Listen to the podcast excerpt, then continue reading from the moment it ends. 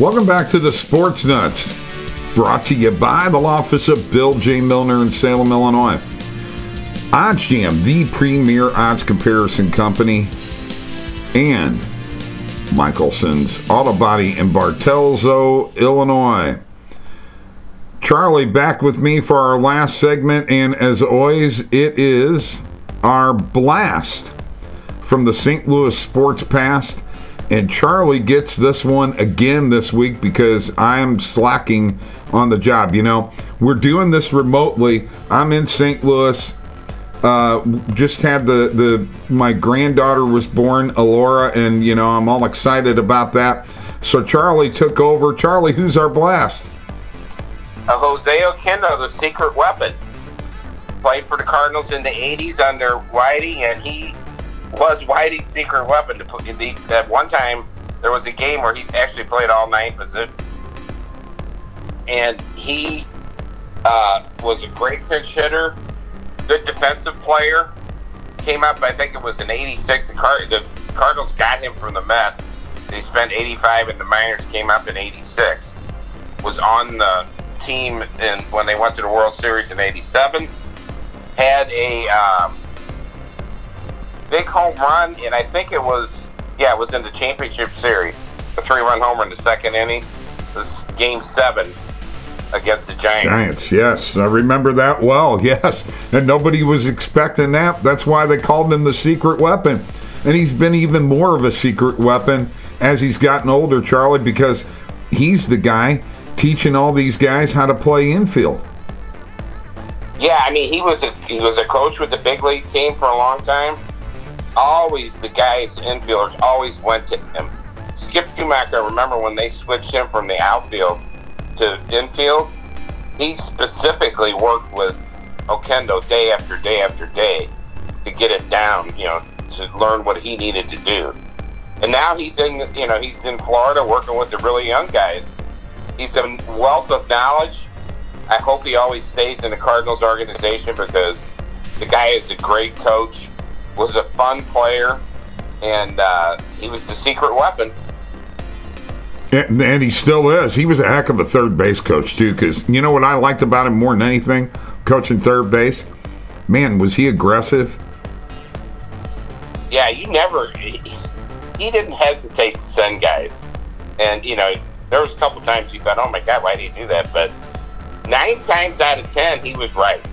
You Right. know, the guy knew knew the players, knew the outfielders, knew his players. You know how good of base runners they were, and knew the arms of the guys in the outfield whether they could actually throw a guy out or not. So you know he he didn't hesitate, and he, he made it exciting when you had guys on base and you know had a chance to score.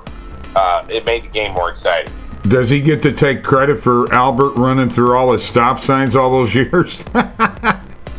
Yeah, probably not. he probably doesn't get credit for that because Albert wasn't going to listen. It didn't matter who was coaching third base. If Albert thought he could score, he was going to go. It would. It didn't matter.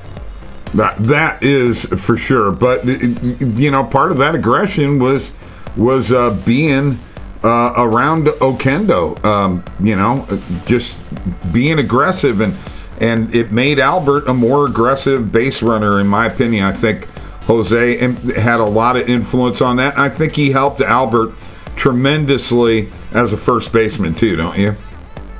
Yeah, I mean, there wasn't an infielder that played for the Cardinals during those years when he was here as a coach who didn't benefit from, you know, Oquendo's knowledge and, you know, of what to do in situations. You know, he would, and, and that included first base and included Albert. Right. Uh, Exactly. What guys to, you know, where guys needed to be and what they needed to do. Right. I agree 100%. Jose Oquendo, our blast from the St. Louis Sports Past. We're brought to you by uh, the law office of Bill J. Milner in Salem, Illinois. Whether you're going through a divorce, having a custody case, a personal injury case, maybe a DUI, a traffic stop, criminal law, probate, or wrongful death, Bill Milner is the man for your over 35 years of experience. He is a fierce advocate for his clients. He's been involved in numerous jury trials in the areas of criminal defense and personal injury. You want a free consultation? Here's all you got to do give him a call at 618 312 1316 or go to his website at billjmilner.com. All right, Charlie, weekend for the Blues. We're going to touch on real quick. Uh, beating Nashville in Nashville. Then coming home. Uh, Winnipeg's had our number this year. There's no two ways about it. And they lose to the Jets at home, but they did pick up a very important point and sit with 76 points uh, in second place, four ahead of Minnesota in third place in Nashville, uh, who's in the first wild card. Um, you know, obviously, I have my opinions about this, but we're going to talk about this right now. I personally think that the defense does not play with the same intensity in coming back into the play in their defensive zone with Binnington behind the net because he's got him spoiled. He is a great puck handler, number one. Number two, if you listen, if you watch the game and listen, all that chirping that's going on out there, that's Binnington uh, guiding his defense and, and forwards as to what's going on. He talks a lot during the game. I think that this team doesn't play as intensely with him back there as they do with Husso because they know Husso is not as good of a handler of the puck as Binnington is. And we discussed this. Now you get to give your opinion on the air. Okay, so I'm going to put my two cents worth in now. I agree that, that Binnington probably is a better puck handler. What I don't think is true is that that's the uh, biggest job a goaltender has. Yeah, in certain situations, it's really great that he can do that. And also, the, the defenseman, earlier in the year, even last year, probably would have been more true. You were probably right about what they thought, but there's been different guys back there playing defense this year that weren't there when he was, you know, in 2019 or last year. Uh, so do they really have that confidence like some of the other guys? You know, I don't know. But I do believe Binnington is, is improving his plays, getting better. So you uh, are going to have a situation where you've got two goaltenders that are playing really well. If it keeps up this way going into the playoffs. And wow, what a, a great thing that is to have. I mean, you can't you know, if somebody gets hurt, you know you can stick the other guy and you don't have to worry about it. Or if you if they're playing, they have a poor game, they need a rest. You, you put the other guy in there. You, know, going down the stretch here, hanging on to that second place spot, that could be a really big deal too. That is true because it doesn't look like they're going to catch Colorado, who's 13 points ahead of them. Uh, and, you know, uh, Calgary uh, is, you know, they got 79 points. Uh, of course, that doesn't really matter. It's the second and third place teams that play each other. You got to win your division if you want to be in the position to play a wild card. In my opinion, it really doesn't matter whether they finish first, second, or third. Um, as long as they stay out of the wild card, what do you think about that? It would be nice if they finish first. I think you know there's advantages to that, but that's I don't believe that's going to happen. I don't see Colorado losing that spot. So their their focus right now is to win as much as they can and hang on to that second spot because that's going to give them the home ice advantage. And I, this year, the home ice advantage is a big deal for the Blues.